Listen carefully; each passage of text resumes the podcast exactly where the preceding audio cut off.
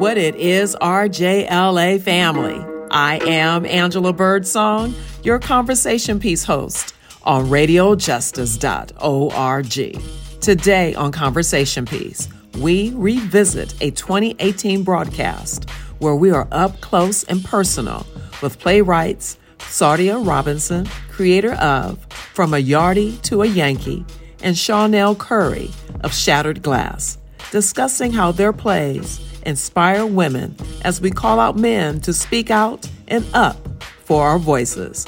As we remind everyone, October is Domestic Violence Awareness Month. But first, hear from Bree Parnell of the Women's Leadership Program about their upcoming rally, Standing for Black Girls.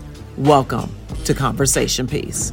According to the Black Women's Blueprint, nearly 60% of black girls will experience sexual violence by age 18. Nationwide, black girls and women have some of the highest rates of homicide due to domestic and intimate partner violence. As Me Too founder Tarana Burke notes, during conversations about racial equality that dominated the national stage in recent months, there had been little mention of sexual violence.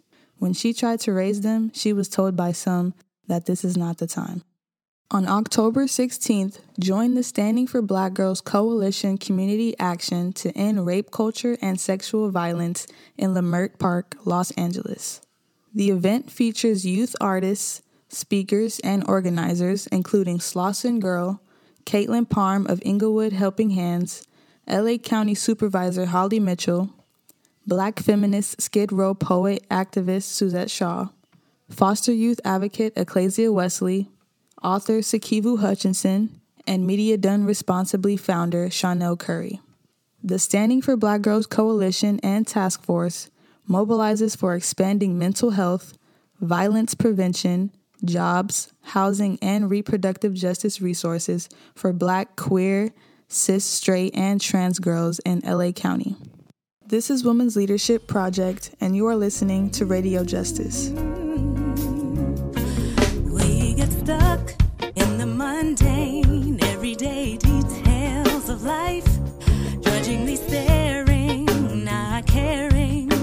Just way down by stride. The living dead, one one said, is how we choose to walk. Never feeling, never dreaming, letting time take off the clock. Taking the moments of a breeze that winds its way through the trees. Taking the moments of a mountain range that stands majestically.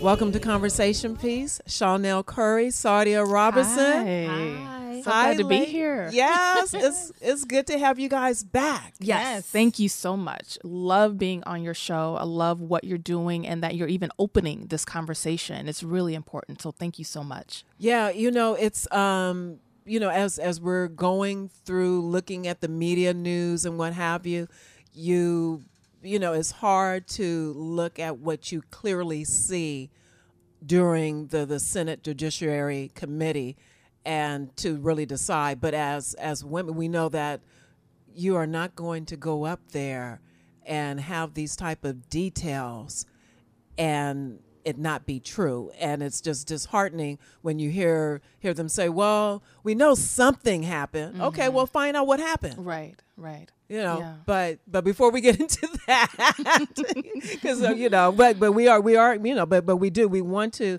we want to talk about you guys as playwrights. And and and the I, I don't know if anybody remembers um, the shows that we had with you guys on there when we were talking about Shattered Glass when you guys were doing the Hollywood Fringe Festival and when Sardia was on back in April um, when her play was um, com- was um, out th- at, at that time when we're we're talking about the story behind you guys plays in those previous shows about these women um, that um, were coming from um, horrible relationships, abusive situations, um, hostile, you know, home environments, that didn't necessarily start that way. And, you know, we're not going to um, re talk about each of the plays because you guys should have listened to the shows back then and you can go back and, and revisit those shows but but from Yardie to a Yankee we know Sardia was at home raised with her grandmother in the rural part of Jamaica and then she found herself having to go to Kingston where it was a whole different lifestyle and she had to take on a whole different persona in order to protect herself mm-hmm. as as a woman and we know with Shattered Glass that Shairi mm-hmm. that she is coming out of this relationship, at this abusive relationship, and there's you guys are talking about misogyny and just all of the the isms against women, and you use the healing arts yes. to to soothe that pain and to address that trauma, and I just want us to talk about you guys as playwrights the women behind these stories, you guys who wrote these stories, and how did you how did how did you be, discover that you were a playwright? Whoever wants to go first. I was born a playwright. That's what, what my grandmother said that. Hi guys, I'm Sardia. I'm a little shy, but no, she is not. Wait a minute, we just had the, the 45 minutes of conversation before we started right, taping. Um, I I started writing when I was five years old. My grandmother said I would write stories, and I had this big imagination, so I always create these stories in my head, and then they they sort of became my reality. So I would act and tell them as if they were real to the point where my cousins would say, "You know, you're lying. there's no helicopter flying over your head, and there's men running around." You know, but th- it was just that the, these creative things that was going in my head. It was happening, and I wasn't the kid that would hang out on the street with my friends and play hopscotch. I just wanted a pen and a piece of paper and just write. And I would try to pretend that I was a director while I'm directing them, and they would laugh. And I'm like, come on, you got to be serious. you know, so I knew I had it in me, you know. But life take other journeys and you just kind of just go different direction. But I'm one to believe that if that was my journey, I would always come back to it. So I came back to it at some point in my life when I, in my adult years so yeah, to answer your question, I my grandmother said I was. Your grandmother said you were, and you were like, "Yes, yes. I am." Yeah, and and I because I wasn't even sure what a playwright. You know, what is a playwright? Because she's like, but she wouldn't say playwright. She she would say you're an actress, you're you're a little drama queen. You know, you know, and uh, I would write poetry sometimes. Mm-hmm. You know, and I would write what I was experiencing, well, as a kid. You know, and my mom wasn't in my life and my father wasn't in my life. So that's another story. But I would write all those thoughts and then I would create stories from them. Right. And yeah. then so you you were right about your experiences did and you still did that writing in Kingston. Yes. Yeah. Well, when I went to Kingston, it, there wasn't much writing. it was it was a different life. So, it was a fast pace. It was kind of like moving from Miss um, St. Louis to New York. You know, it's just fast paced and everything got to move, move, quick, quick, quick. So it was sort of like that. And my mother just kind of threw me in into school, and there wasn't any guidance. So I didn't really know how to express it, but I would talk to my friends, imaginary ones. Mm-hmm. Right. And that's when my mom would say, okay. So you want to talk to imaginary people? Let me put you to a, in a school where you can talk to imaginary people. And then she put me into a drama school. Nice. So yeah. So, and then at some point, did you ever lose your voice or felt like, like we had said off air, your voice became dismantled? I did. I did lose my voice. A matter of fact, I lost my voice when I came to America mm. because I didn't know how to fit in. I, I felt left out. I felt I didn't feel like I belong. You know, I was in this big different culture, and so I was just I pretty much most of my life, most of the four years in in America, I was quiet to the point where I would label myself shy. Mm-hmm. That's why I used that word earlier. Um, and I, but I wasn't because I would say I'm shy, and my mom would like, "No, you're not." When I get home, back to my home in in the house with my sisters, I said, "Yeah, I'm shy," and they're like, "No, you're not." But when I'm at school in college, I would just shut up, shut down because I didn't know how to fit in how to say something. It might come out wrong. And with my culture being hard, and you know, they, they might take it the wrong way.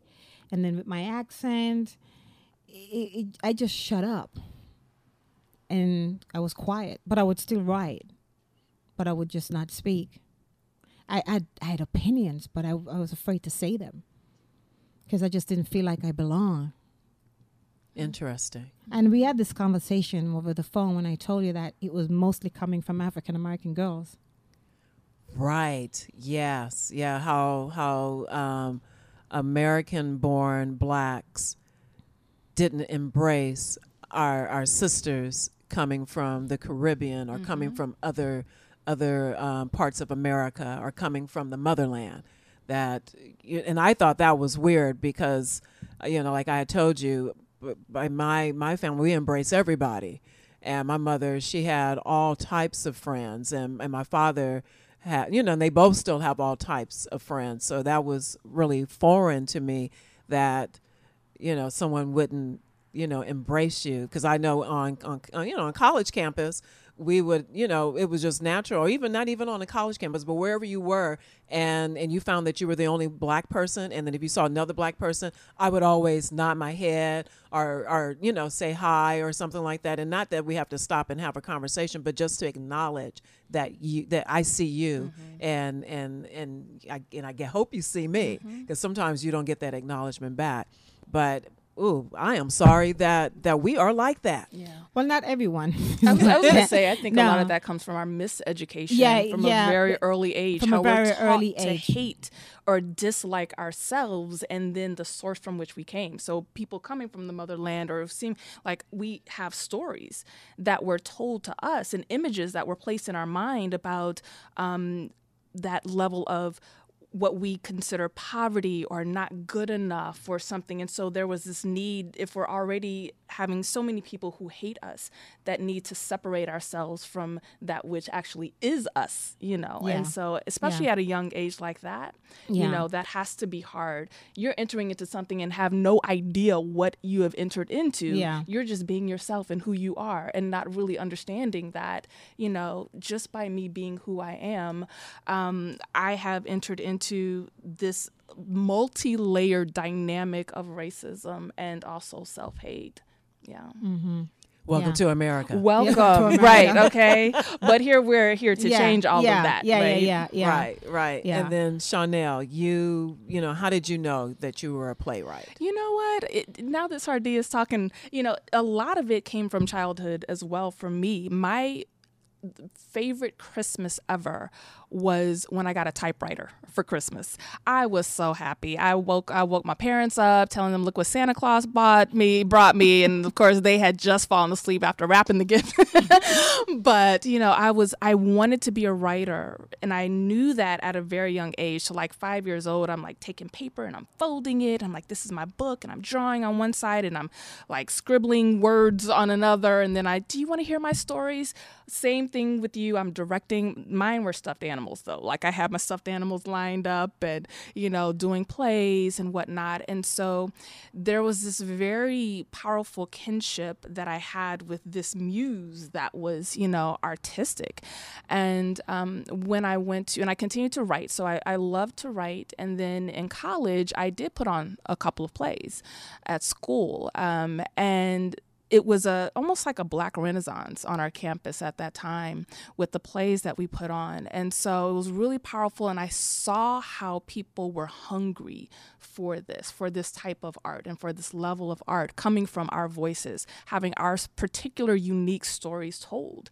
And so that really fueled me you know. Then of course once i you know, kind of quote unquote grew up and went into the workforce, it became more administration. You know, you kind of, there was this disconnect a little bit from the art and, you know, things that we have to do to make a living and be responsible, etc. But there was always this hunger to write, this hunger to poet. I'm a poet as well. And um, and so it finds its way. If it has to knock you on the head, you know, and sit you down for a little bit so that you can write, um, that's what that's what ended up happening for me. So I under I began to understand very early on that this was a tool to connect people, and to have our unique stories told, but also for healing to take place. Um, when I grew up, I grew up around domestic violence. I did, and um, and again, we were talking about uh, breaking generational, you know, dysfunction earlier. Uh, but sorry, that was pre pre on the radio. We were having a good conversation, but um, part of that for me, I considered myself shy as well in the outside world, but um, the writing was a tool for me to help me to express my emotions in a place that was safe. It was safe with me, my pen, and my paper. Mm-hmm. And it wasn't for people to read. You know, it was just for me to be able to release and to heal. And as I was in that process of writing, insight would come through um, encouragement would come through. And so it wasn't just um, writing the pain, but it was getting the pain out and then being open to the possibilities of my life.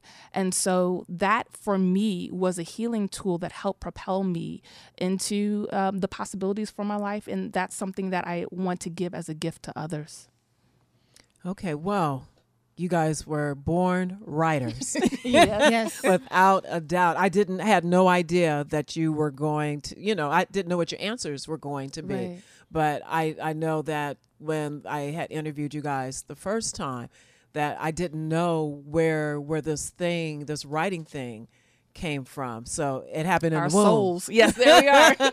which is what we were we had we had you guys we had such a a, a long conversations before we started taping and Sardia has said that wherever it was that was placed in you that wherever you're you wherever you find yourself going the universe will always bring you back to that place Absolutely. and and that's obviously what has happened with you ladies Oh, that yes. you know both of you guys um, um, plays were in the Fringe Festival d- two different times. Right. Sardia has uh, won two awards um, from from the Fringe, Fringe Festival, which she was shocked that, that she had Yes. received. Yes. Uh, so so we have we have real playwrights here. We have true writers, true women who tell their stories in these pieces to heal yourselves first. yes. So that that whole journey was healing, but I know we have to go for a break, and when we come back, we'll talk about that healing journey and how that can heal other women like Dr. Ford Okay. and Anita Hill Yes. and whoever else out there, Angie Birdsong and all the other women, because we all have have need healing. Everybody, no one is a hundred percent well, but we have to know that we're on a hundred percent journey. To wellness Mm-hmm. always. I'm Angela Birdsong, and you're listening to Conversation Piece on RadioJustice.org with playwright Sardia Robinson and Shawnell Curry. We'll be right back. Age three in front of TVs, was mesmerized. My Muppet baby's 20 and some change, and nothing changed cause it's still puppets lately. But who's the puppet when we walking, talking, advertisers blinded by the giant corporations try to have us buying? And what they say about your character, you slagging, bruh. You can speak less than 140 characters. Peace to martyrs and much peace to Oscar. Peace to all y'all who fathered your daughters. They yelling freeze and the globe be getting warmer, and my people getting framed, but they ain't hanging a diploma. So who do we pay and who do we praise? Pray on each other, but never pray for the people we played. Cancer increase sales, so I release from the cure for. When chemo's more expensive and the people get poor short. Working with no benefits, the government don't tell us shit. They relish in the fact that they embellish it. The change is counterfeit. Come and dance along, yeah, it's the same song. You could either sing a different tune or join along. Hands up, empty out your pockets and smile. Cause we gon' be here for a while, so come and dance along. Yeah, it's the same song. You either sing along. Welcome back to Conversation Piece. I am your host, Angela Birdsong, with authors Sardia Robinson from A Yardie to a Yankee and Shawnell Curry of Shattered Glass, whose plays tell courageous stories of deliverance and of hope. You guys were writing and didn't understand why you were writing as little girls. Now, or maybe you did. Maybe you knew why you were writing. Maybe it was an escape, or it was a maybe it was an escape for you. But as you became becoming young women, and you're still writing, and then when do you realize I got a gift here, and you start to put the words together and share it with other people and people say you got something here. Let's do something with this. And while you're doing this you're getting healed. And do you even know that that you're healing or do you even know that it's therapeutic when you're when you're doing this? I was writing journals when I start when I had my first son, and as a single mom, I would write journals at night because that was the only way I could heal myself a little bit. It's because you know I, I, I knew I needed therapy, but I couldn't afford it, so I would write and kind of get it out of my system. Write and I would cry and I would write and I would cry. So I was always writing my story. I was in an abusive re- relationship verbal abuse and emotional abuse. And it if I'd stay, it would have become a physical abuse relationship. And is it's when that person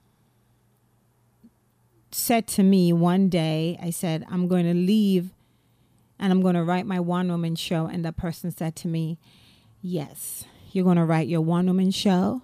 Nobody want to hear your story this was a person that I professed my love to mm-hmm. and I was sleeping with. Mm-hmm. so I, when I left that relationship, I, it was like a weight. Actually, I didn't leave the relationship. He actually dumped me. And when he dumped me, I wanted to go back with him mm. because my self esteem was so low. And it took about a month for me to look in the mirror and go, wait a minute, girl, what you doing? What are you doing? Wake the F up. My girlfriend said that to me. Wake up, Sardia. You're way talented than this. And that dude is jealous of you. That's what that is.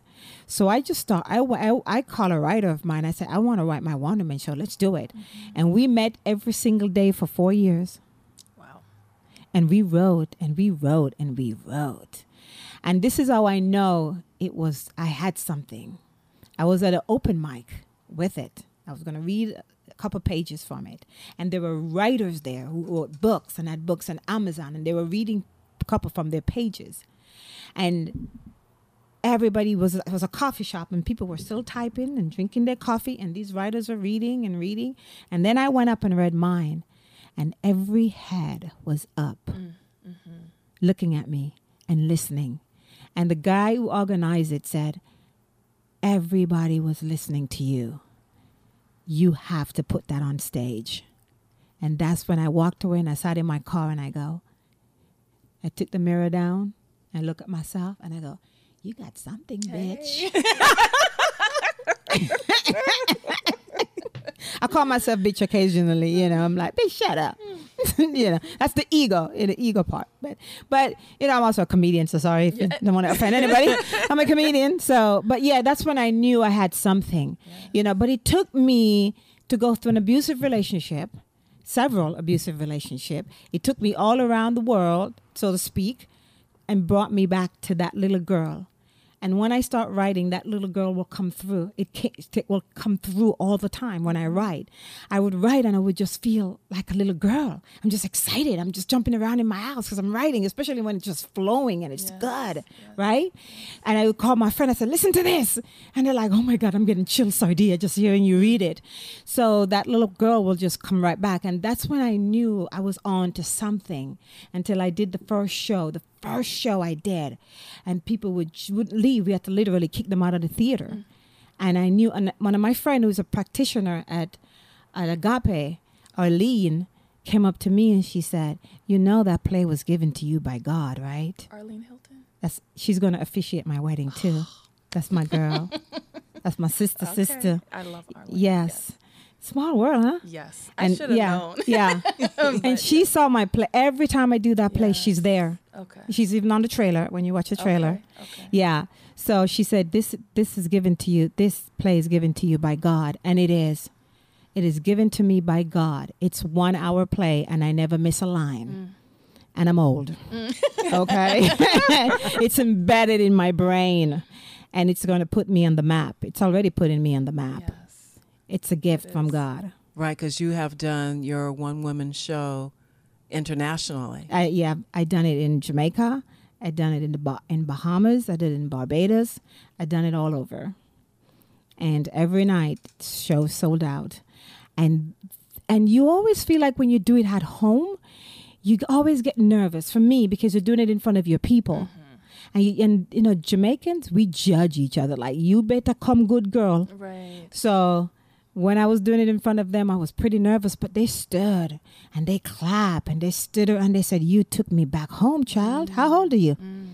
You go. You went through that because I went through that, and you look 20. Mm. You know, I'm like, no, I went through it, but you know, the good Lord is blessing me. So Right. Yeah. So it, it healed it, it, it healed you. It definitely did. When I'm gonna make this short because I gotta go to you. When I was writing it, there's a there's a huge part of, of in the play that I didn't I never talked about. I I just didn't want to get talked about that. And I had my writer, one of my partner, read it, and he said, "Sardia, you can't you can't do this without talk about this. If you're gonna do your one woman show, you got to speak your truth." I said, "But I don't want to talk about that." Mm. And he said, "You have to." Mm. And then I went back to write that, and I, I mean, I, there was bucket of water I have to flush down the drain every day. I just keep emptying that bucket because I was just bawling. Mm-hmm. Now, when I do it on stage, the pain is still there, but it's more of an irony because I'm healing through that because I never once visit my sister since she passed away. Mm. Not Right. once did I mm. ever visit her gravesite. I refused to. So it was hard for me to talk about that on stage. Right. So your play, and I'm sure Shattered Glass too, wrestles with truth mm-hmm. Yes. and and and how you bury that truth. Yeah. And that just, of course, it takes me to the Senate Judiciary Committee because that's that's been our soap mm-hmm. operas for the last few few Yeah. weeks, Yeah. where Dr. Ford's truth was buried for Mm-hmm. decades, mm-hmm. for decades. She was a teenage girl, and now here she is, a grown ass woman, Mm-hmm. able to tell her truth, and she got to tell it to millions of people, billions probably. Everybody's watching. And that little girl is in her. You never forget that. You never ever forget sexual abuse. I was sexually abused at 15 by a family member. I still talking about it right now. I remember the position he put me in. You never ever forget that. I already forgave him and forgave myself for the thoughts that I have against him and the grudge that I and the feeling that I have. I forgive myself for that so I can get my blessings and I forgave him, but you never forget it ever. Never forget. Yeah. Mm-hmm. Yeah. And I, I truly, for Dr. Ford, I applaud the courage of her conviction, conviction Yes. to come forward and speak that. Um, one of the things, and one of the reasons that I do write, and I, I did even starting with the book, uh, because the, the play was based on the book, Shairi's Journey Through Darkness into Light. And I that was a process for me. You talked about four years. Um, I started writing in 1999 and ended up publishing in 2003 but I needed to go through this healing process. And it was a process not just for me, but for all of the women in my life. When I realized that I could not be in a room of women and the majority of those women not have some sort of sexual assault story to tell mm. or some sort of domestic violence story to tell, I realized, okay, we have to have this air. We have to have our voices in the air. And so this character Shairi, which is Kiswahili for a line of poetry, a line of song, this Shairi's character embodies these women and all of our unique journeys in overcoming this. I think that there is so much shame that's associated with sexual assault, and it usually goes onto the shoulders of the person who is the survivor, as opposed to the person who is oppressing and doing the the harmful act. And this is for both men and women. You know, um, I teach now in the media studies department at Cal State LA, and we've been looking at this whole um, piece of sexual assault and looking at uh, the Kavanaugh hearings and the confirmation and all of that from the perspective of how it's being represented in the media, even the ethics behind or the lack of ethics behind her story being leaked before she, as a survivor, gave approval for the story to go out. And one of the things that we discussed is how polarizing this story has been from a political standpoint. However, sexual assault impacts one in four women and one in six men. So that lets you know that regardless of your political affiliation, it is impacting your life or the life of someone that you love. Mm-hmm. And it is a danger. It is a grave danger to make this be a political, you know, only people who are, you know, Democrats or whatever, where they're using this as a tool to no. Um, I, I think right now we are in a very pivotal moment and an opportunity to hear, have our voices heard. I think, as you talked about, the hashtag MeToo movement is really powerful. But we're not in a place anymore where there is a choice. We have to this is a necessity. We have to become comfortable having our voices in the air, saying our truth, speaking our truth, like Dr. Ford did and having a platform in which to do this. And so, with the book, part of uh, the importance of making this then into a play, and I connected with our, our partner, my co producer, Kelly Nicole. Uh, shout out to Kelly and also to Dolly, who were on the air with us um, earlier this year um, part of the process of making this into a play was so that other women, other men, other survivors could understand that they too can have a voice. They too can tap into whatever artistic expression moves through them. So we have um, the writing, so we have spoken words, dramatic interpretation of that. Then we have the music from Kelly's beautiful soul. Um, then we also have artwork as well. And so, whatever particular form speaks through you is that form that you can now tell your story. Not everyone is going to be comfortable, you know, obviously, most people are not going to be comfortable sitting in front of the Senate, you know, saying, This is my truth. But there are other ways for us to do this. And I think that being vessels to allow our stories to come through through plays, through music, through art is very necessary. And it allows us to be able to identify with kindred spirits and kindred souls and say, I'm not in this alone. Sister, you are not in this alone. Okay. Mm-hmm. This is my story. Mine is coming through song. You know, this is your story. Yours is coming through a poem. Right. Um, and so I think that's the power then of this art. It's beyond a job. You know, it's beyond a paycheck it is the work of our soul to heal and then also to help to take our country and take our world to a different place where the legitimacy of a woman's voice is honored. The value of her speaking her truth is honored, where it's not a question of as we spoke about dismantling her voice, you know, determining, well, you know, do I believe w- whether or not, you know, this happened or, or not, you know? No, this is an issue, and we know this is an issue in this country. And so now um, I, I believe it's no accident that this is coming forward with the highest court in our land, our quote unquote Supreme Court, okay?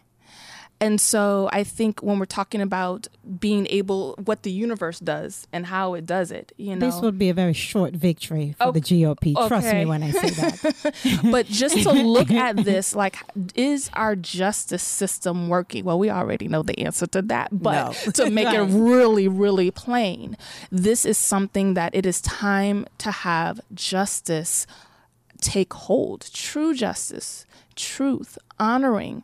And so I I believe that even though, like you said, this is a short victory, even though it might look like a victory for them, we're riled up. We're ready to go. Yeah, but you know what? Also, I was thinking about this while you were speaking. We're not women who are sexually abused, including myself. We're not speaking out because we want to bring the men down. That's not our intention. all. We're not speaking out because we want to take you off that high pedestal and and, and take send you the you know. That's not the po- why we're speaking out. We're speaking out because we have arrived to a place where we have the power and the strength within ourselves to speak out. If someone would just say, a guy, whoever, hey Sardia, I know I've done this to you. I I'm so sorry. Mm-hmm. What can I do to make it better? Mm-hmm. I'm so so sorry. I I you know, but this denial thing Yeah. where they all are denying Right. it, you know. Right. And um I, I'm not here I, I've been in a relationship right here in, in LA an actor who is on TV who have physically emotionally abused me mm. and sexually abused me and he would deny it right now Yeah. because he would want to keep that the nice he's such a nice guy he's so charming he's so mm-hmm. what I really he's I know I mean I no right Right. Yeah, because Right. the healing has to happen for both. yeah the for, healing for the has to- abuser exactly. and the It abused. ha- yeah You're talking about restorative justice. Yes, That's what exactly. you're, you're That's- looking at. yeah. And we need to move Yeah. toward yeah. that and, restorative and justice. so and many men in the media from I love you, Bill Cosby, but from Bill Cosby to the president, where women are speaking again about against them as far as sexual assault. Not one ever said, "I'm sorry, I Right. did it. I'm sorry." Right. I shouldn't have. I wasn't thinking. I was stupid. I was dumb. Not one. They just kept saying, "I don't know the woman. I never did it. What you talking about? That's a lie." Ooh, Right. you know what I'm saying? And then that just that just put insult on what's the what's the, the insult on what's the word? Injury. Injury. Ins- yeah, It- right? exactly. Exactly. And then when you do that to us, then it it, it it the anger it anger us to now push forward stronger, you know, Yeah. because we we are forgiving pe- beings. All of us are. Yes. We are we're very for forgiving beings. You know, if you, how many times you have somebody cut you off in, in, in a row in a mm-hmm. car accident, whatever, on the street, and the person just pull up and go, "I'm so sorry," and what you say, you go, "It's okay," Right. right? Right. Right. We yeah. are that way. Yeah. All we need is, is just, just just say you're sorry.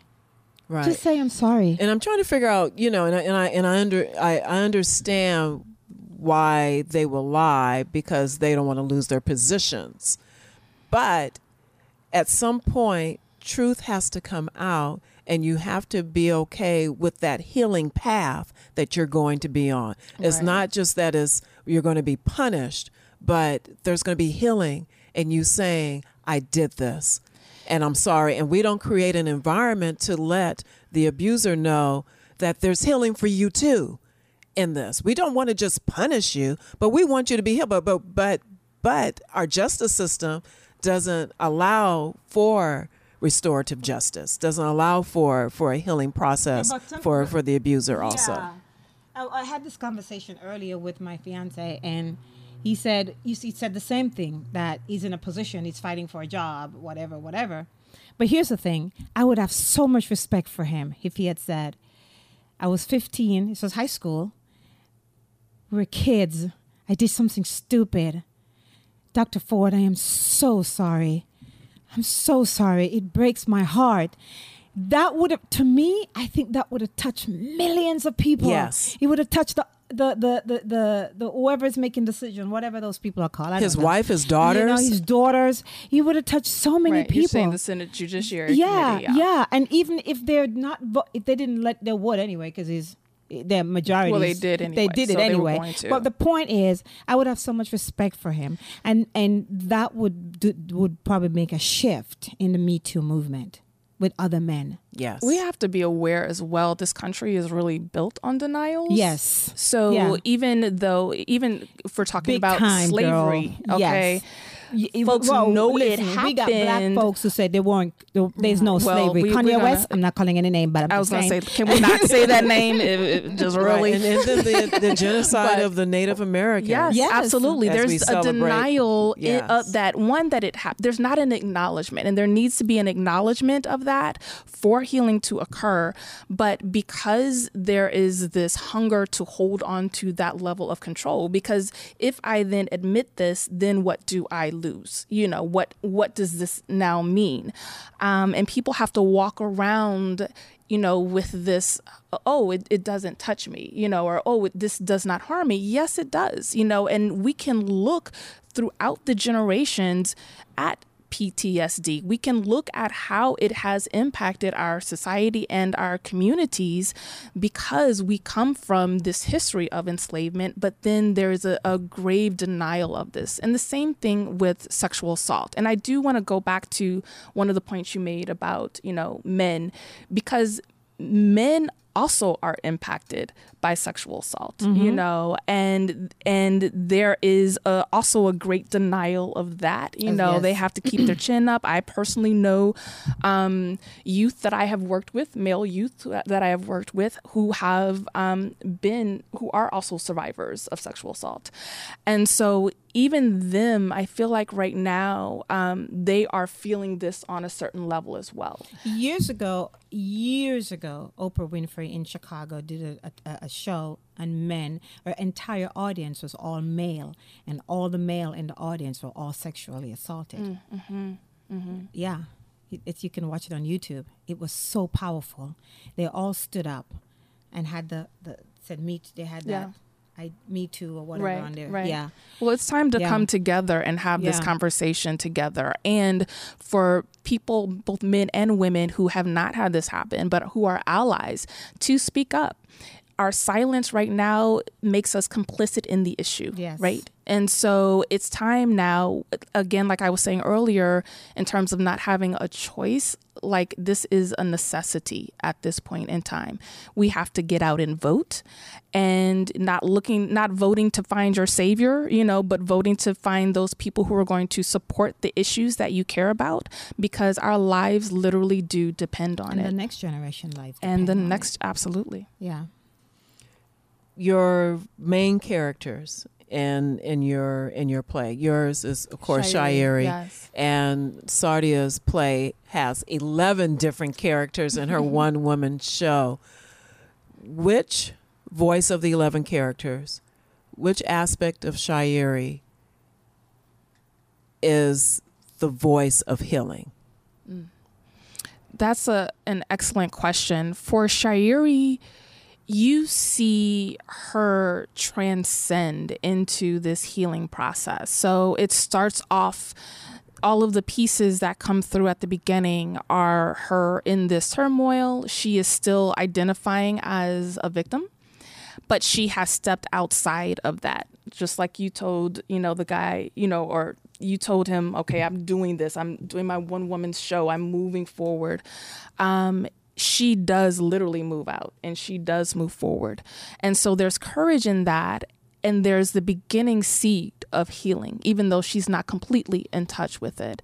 But as you go throughout the show, you see her process and everything changes. The the set changes. We like build the set as she is rebuilding her life to the point where she goes from being a victim to a survivor, but then also going beyond that to a victor in her life. And that's something that we talk about in our workshops going from a victim to a victor, um, a victor over sexual assault and abuse, a victor of an empowered life, a victor of a powerful vision for her. So I believe that seed is at the very beginning.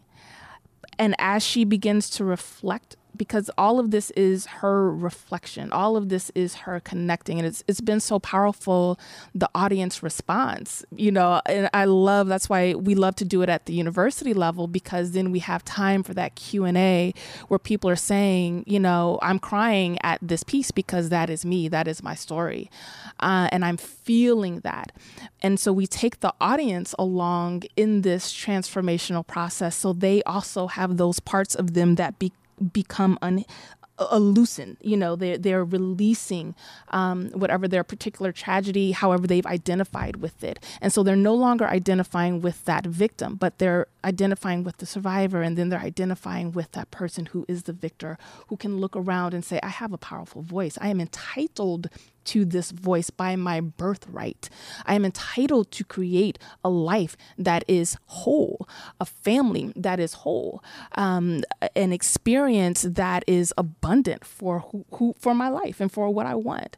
And so um, you see that transformation process all throughout, and at the end, you're feeling it as well. You're seeing the the whole uh, shape of her, all of the the the um the pieces that we have, you know, on set. All of those have changed. She has changed. What she's wearing has changed, and you see this level of um, almost enlightenment, you know, where she is her whole self again. So I think to answer that question, it's really the process. It's an unfolding. The seed was always there, but then it begins to blossom and bloom throughout. Right. So healing is always there. It's always there, even in that part that feels like you're in the muck. Mm-hmm. Yeah, it's right, always and you have happening. a and you have a. I saw that in your book. You have one that coming out of the muck. Yes, yes, Right. stepping in the muck and then Mhm. rinsing clean. Yes, Mhm. exactly. Right, right. Sorry, who's who's the healing voice? I would say my grandmother, because uh, because my grandmother, you know, with the play I started off saying I'm a Yardie, and when she sent me off to Kingston, she said, "Don't you forget where you come from, and where you are and who you are." And at the end, when I got my citizenship, that was what rang through to me when I sworn in as a citizen. I remember her saying, "Don't forget where you come from and who you are." So yeah, it was my grandmother. You know, when I'm on stage, I I always take my ancestors with me. I take my grandmother, my aunt, my sister. I take them all with me and say, "Okay, guys, let's go to work. Let's mm-hmm. do this." Yes. And sometimes when I feel like I'm not as an actress myself when I'm on stage and I feel like I'm kind of not in the zone or I'm not grounded yet into the storytelling, I would I, fl- I would flash back to my grandmother, and then I would. It's like a light switch. I would just switch it and get, mm-hmm. come on, let's do this in my head, you know.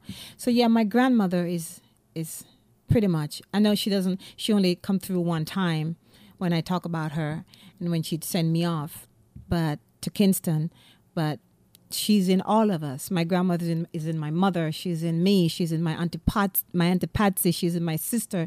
She's also in those bad boys that I portray, because she will grab a gun too and say, "Get out of my yard. I will shoot you." You know. Mm-hmm. so she's all that, you know, and some. Right. So it's my grandmother. Your grandmother. Yeah. Okay, you're listening to Conversation Piece on Radio Justice Morning Wake Up Call. I'm your host, Angela Birdsong, and we will hear more from playwrights Sardia Robinson and Shawnell Curry. But before I do want to read just one thing um, from um, Shairi's journey through darkness into light. It's the epilogue that, that we have here. Wherever you are, it is okay. You will not always be here. This path is sometimes tough. You will go through changes. This too is okay. God's love for you and presence with you will always remain, even when it's hard to find it. You will pass. You will move into and through something new. Always, the Creator's love and presence goes with you, guiding you, loving you, manifesting light through you. Be a vessel for change. Breathe through what you perceive as pain and embrace joy. Keep your mind focused on the victory of your struggle. I challenge you to face fully. Thrust yourself into it humbly with love. Fear no evil. God loves you. We'll be right back.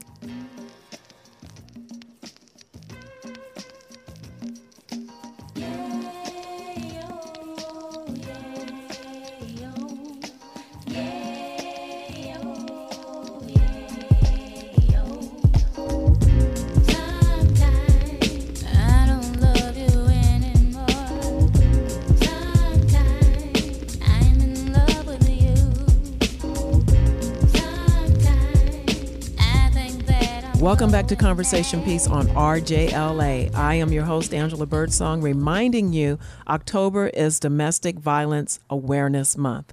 If you are in danger, please call 911 or reach the National Domestic Violence Hotline, 800 799 7233. The Domestic Violence Hotline number is 800 799 7233.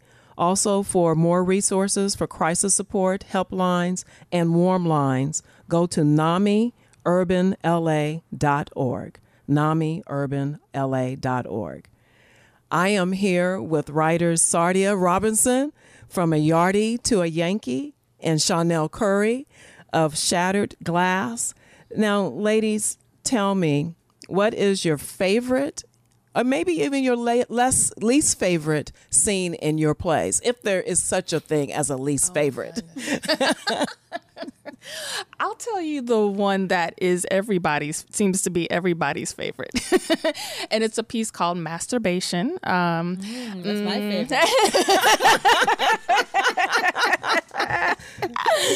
and so we get some hoots and hollers, you know, in the audience, and some mm-hmm and shuffling around in their chairs when we do this piece. But um, this piece really epitomizes this idea of self love and being able to find the wholeness of that love within yourself without having to seek it outside of you. And and it looks not just at the physical aspect you know but it also looks at the spiritual the mental the emotional you know it, it talks about um, this feeling of there's this one line if i am alone i am not alone you know um, knowing that what I need is within me at all times. And so it's this piece of, you know, she loves to stroke the kinks in her hair and, you know, and hold herself tight, you know, understanding that she is a support system. And I think that part of the reason that that is a favorite is it's a reflection of who we all are and what we can be when we do look in that mirror and decide to love ourselves to validate our own voices, to recognize our entitlement to our very breath. It is our birthright. And anyone who tries to challenge it is in the wrong. They need to move over because we have space. It is okay and it is valid for me to take up space in this room. It is okay for my voice to take up space in these airwaves, right? And so this is what that piece helps to remind us of let go of that shame like like you said you forgave yourself. Let go of anything that would say otherwise. And honor and uphold yourself and hold yourself. It's okay for us to hold ourselves. Part of what i said i wanted to happen when i wrote this book was i wanted to take the things that we feel that we wouldn't say to anybody else. When we're crying on the bathroom floor those deep sobs all that stuff coming on out right? Um, what is it that we're feeling when we are down there holding ourselves and pulling ourselves up. Not to say that we don't need support because we definitely do. But once we begin to look in that mirror and recognize where we are and make a decision to transcend that, then our healing is happening. Then we also are able to help others to heal. So that reflection, that self love, that giving it to ourselves, that thing that we want somebody else to give to us is my favorite part. Um, the entire play is my favorite. yes. And I'm going to bring her a masturbation part in my play, so that would be my favorite too. Um, I I really do like the section where I confronted the, my high school my son's high school teacher who called called him a colored boy. Mm. And at that point I I channel my grandmother, my aunt, my auntie Patsy, my sister Marva, and and I just went there with you know. So that was my favorite part. I always get good reaction from that, and I also love playing my auntie Patsy because she's a nuts. She's very out there. So I love that's one of my favorite parts too, right? That one and that one. The others are a little emotional for me because it really took me back. And if you see my play, if you ever get a chance to, see me on stage, you know that I actually relive every single moment of my play. So I take you on this journey. So it when I take you back, it I take myself back so you can come with me. So it's all it's uh, it, it it it once I'm out of it, I go, wow, I actually went through that, and here I am now. You know, I came out good. You done good, Sardia. So Right. So yeah. there's so a- anything to do with laughter is my favorite. Yeah. Right. And and I guess you know with with you guys, and I haven't seen Shattered Glass, and I feel really bad about that. It's I, I got There's to I got to catch it. yes. Yes, it's, it's I, Yeah. I have to do that. Um, but I can, since we're talking about tragedy, and then of course I know there must we I know there's comedy and Mm-hmm. Comedy mo- comedic moments and and um, from a Yardie to a Yankee. So somewhere in there, there's that cusp between tragedy and hilarity and in your plays. And i'm being told we got five more minutes. So Okay. so we're not going to be able to get get, get into talking about about that cusp part. Um, but that's that's the healing part probably mm-hmm. huh? Mm-hmm. Yeah, well, if you if you watch, I mean, real quick, if you watch any dramatic show, any movies, anything dramatic, there's always a, a, comedian, somewhat a comedy relief in it, because you can't drown the audience. You know, they eh, they'll be just dying to get mm-hmm. out of that that uh, that theater that theater. So when I wrote mine, I wanted to, put, as a comedian myself, I wanted to put comedy in it, you know, because comedy is actually brought me where I am. Because if I didn't stop and laugh at myself sometime, you know, I probably would kill myself right? So I have to stop and say, you know, you're stupid, Sardia. Or that was crazy. Oh, or "W- were you drunk when you were dating that dude? you know, I had to laugh at some stuff. So sometimes my tragedy is your comedy. Mm-hmm. So if I'm going to do tragedy on stage for people to see me, I have to put dra- comedy in it so they so, so to let them know it's okay. You can mm-hmm. laugh. Mm-hmm. I'm okay. So yeah. So that's why I put comedy in right mine. the comedies and Yeah, we we do we d- I wouldn't say that it's filled with comedy, but there is light parts to it. You know, there are parts where we get the audience laughing and like, mm-hmm, I remember that, and you know those types of things, and we don't stay in the heaviness, you know, for long. And um, part of it for us is transcending that heaviness with greater insight, greater lightness, and you see her lightness comes comes through and the audience also has that as well but absolutely for me and I, I was thinking as you were speaking it's important for us as those people who are the vessels to bring this work forward that we also do self-care Right. and laughter is a big And part of sometimes when you call your girlfriend, when you're going through moments and you call your oh, girlfriend, Oh, yeah. as soon as you go through the dramatic part, at the end of the conversation, you both of you are laughing like laughing Yes. crazy. Yes. Because I do that all the time. I call my girlfriend. I'm like, girl, I tell you what he did to me. Right. And she's like, girl, I'm going to kill him. Right. Well, we can find him. Right. And by the time we're done, we're like, girl. Exactly exactly You know, exactly. we're laughing. and that is a so release. laughter is a healing process. Yes. It's, it is. absolutely You know, you got to laugh, man. It's not so serious. Right Got to laugh sometime. yes and we've been laughing today for Oh sure Yeah, we gosh. sure is. Yes, we have. We have. Yes, I have a new kindred spirit right over here. Right, right. so yes, absolutely. right now what's next for you guys Shawnell So for us, um, we are continuing with uh, going on our college tour. So we're doing a lot of planning and working with universities on bringing not just the show, but the show and workshops um, to schools. This way, with the workshops, students can really dig into their own personal stuff, and we help them to find their points of transformation through their art. So they're able to create art. They're able to define their own stories, and so our story becomes an exemplar, an, an example for them to model and to follow. And so I love that because I absolutely love hearing back from the audience, right? For me, I love that call and response type thing. And sometimes, even when we put on the show, we have um, audience members creating stuff, you know. Um, so we've done that, the workshop within the show as well. So I'm excited about that. And you just gave me a little insight, a download as well about having a documentary. I'm like, hmm, you know, maybe we should look at to, into that as well. But um, but for now, we are definitely moving into back into the college sphere with this. What's next for me? Uh, I have a show coming up, one night only, and um, I have a couple sh- um, film in in the works, which I can't talk about. And um, the universe got so much stuff for me. I'm just I just wake up every morning and I said, "What's next? I'm ready. You ready?" And he's like, "Yeah." She said, "Mother God said yes," and I go, "Okay, let's do it." So that's what's happening. Okay, so sardiarobinson.com, shatterglassshow.com if you need more information about their theatrical productions. Once again, thank you to my conversation piece guest, Sardia Robinson, Shawnell Curry of Shattered Glass. Thank you to Leslie Radford, the visionary of RJLA. Thank you, Adam Rice, program director and engineer for today's show. Michael Washington, M. Wash Soul, for the opening and closing theme song. And always you, our RJLA family. Please follow us on Radio Justice Facebook. Give us some love, give us some likes as you listen to us worldwide on radiojustice.org. I am Angela Birdsong once again.